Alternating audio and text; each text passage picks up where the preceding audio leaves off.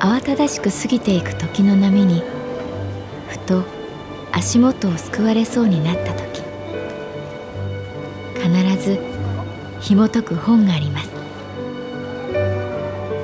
その本にはある女性の人生が描かれています。どこにでもあるごく普通の人生。でも本の中の彼女に出会うと心の湖に波紋が幾重にも広がるようにゆっくりと優しい言葉が満ちていきます。今日はどんな彼女に会えるでしょうか？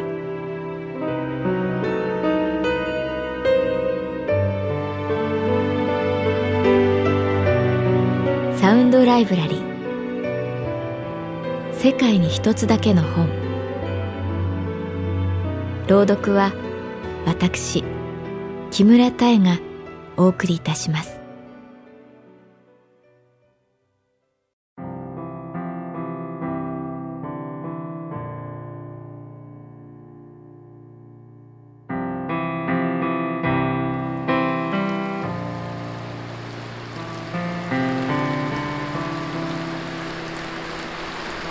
私の名前は月原かな子。旅行会社に勤めている。お通夜に行った。得意先の社長のお母様が亡くなられた。98歳という大往生冷たい雨が降る火曜日の夜。私は支店長と一緒に葬儀に出かけた。駅から黒い服の流れが続いている。支店長は何人もの知り合いに会うたびに立ち話。私は単独行動でお焼香を済ませることにした。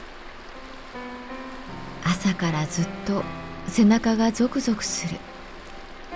急に下がった気温のせいだろうか嫌な予感がする。間違いない。風の前兆だ。今日は帰ったらすぐに寝よう。そんなことを考えながら列に並ぶ。支店長はどういうわけかお焼香を先に済ましたらしく「月原悪い。お先に失礼する」と言って帰っていった。得意先の会社の人に挨拶をして私も帰ろうとした時だったあれ？月原さんですか？声をかけられた。振り向くとそこにいたのは葬儀場の人。目を凝らしてみて思い出した。かつて同じ職場で働いていたえっと名前はご無沙汰しています。糸井です。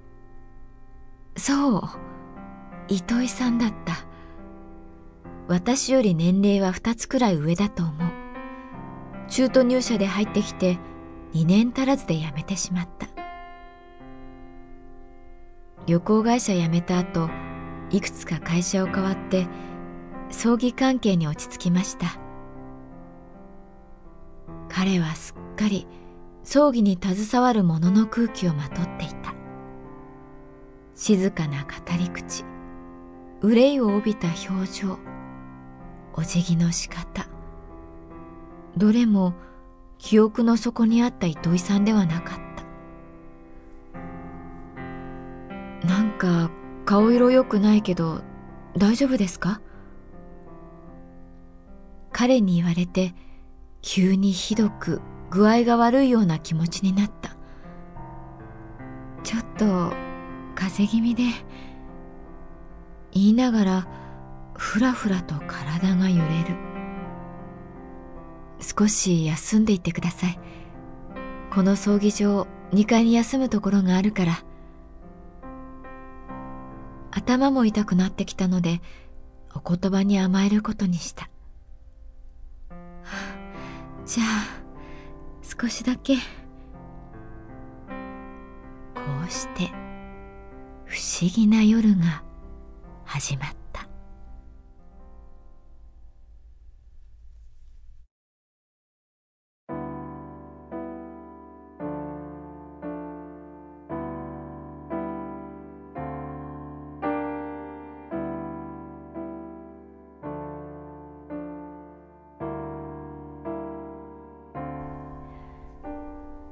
糸井さんが連れて行ってくれたのは葬儀場の2階。8畳ほどの和室だった。お線香の香りが漂っている。彼は熱いほうじ茶を持ってきてくれた。それを飲むと少し落ち着いた。頭の痛みも和らいだ。すみません伊藤さん。これ飲んだら失礼します。お仕事の邪魔をしてしまって。いえ僕はもう今夜は上がりだったんで心配ないですよ。こんな話し方をする人だったろうか。なんだか全然知らない人のような気がする。どうします？医者行きますか？この近くにうちが恋にしている病院ありますけど。そう言われて丁重に辞退した。なんか今夜月原さんに会うなんて運命的というか不思議です。いやね信じないかもしれませんけど昨べ夢見たんですよ月原さんの。会社を辞めてから随分経つのに変だなって思っていたらこの仕事をしていると縁っていうことをよく考えます。みんな縁で結ばれているんだなって。ああお茶もう一杯いかがですか？お願いします。目の前でお茶を入れながら糸井さんは話し始めた。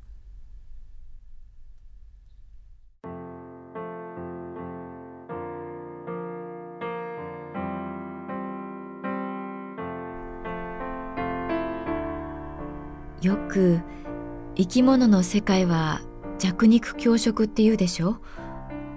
でもね僕は小さい頃からそれは違うと思ってきたんです。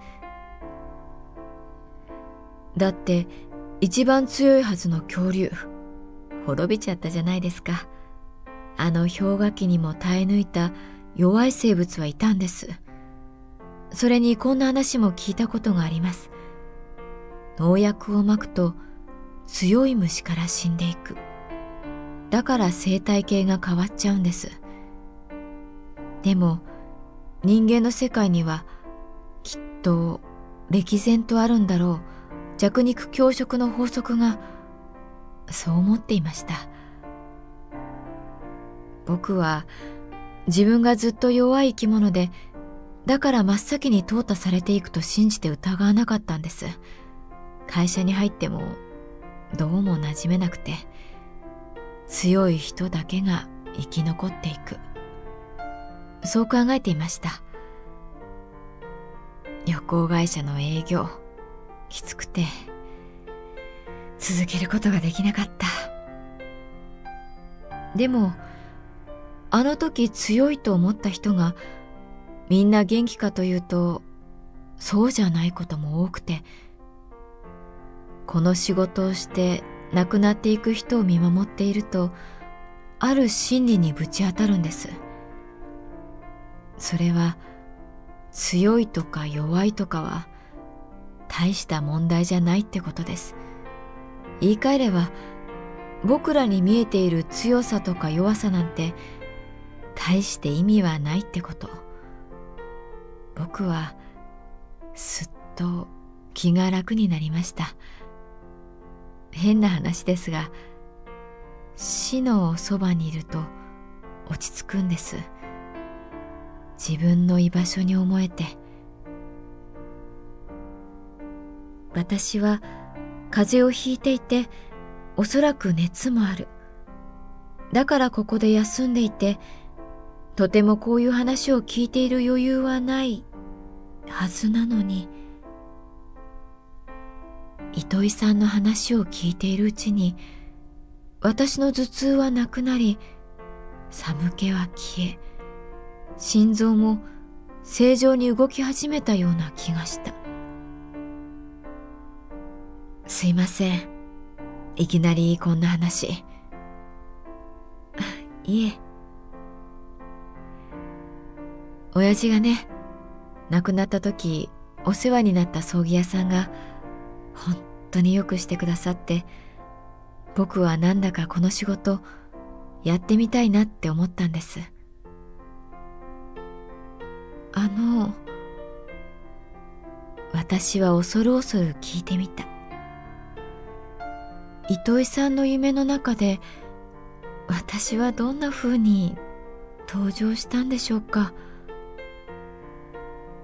彼はしばらく天井を見てそれはですね月原さんがカウンターに座っているんです。神保町支店のね。で僕が旅の相談に行くわけです。行き先と日程はお決まりですかってあなたに聞かれて僕は口ごもるんです。あれ？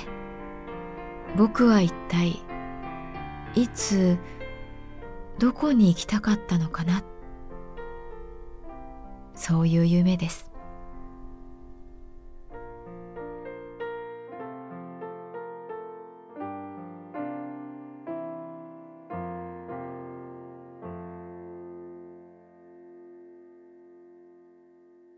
糸井さんにお礼を言って葬儀場を出るとすっかり元気になっている自分がいた。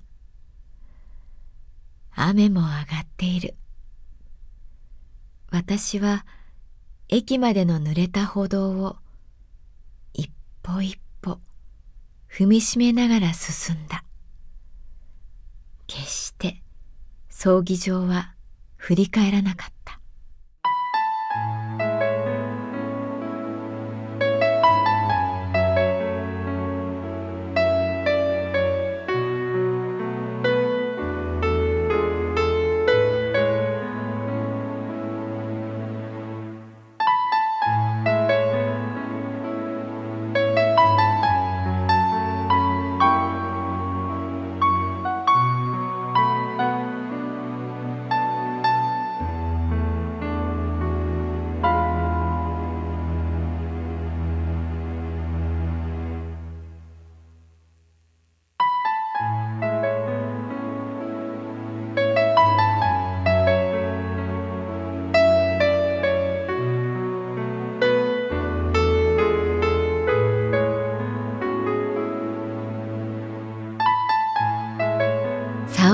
ライブラリー。世界に一つだけの本。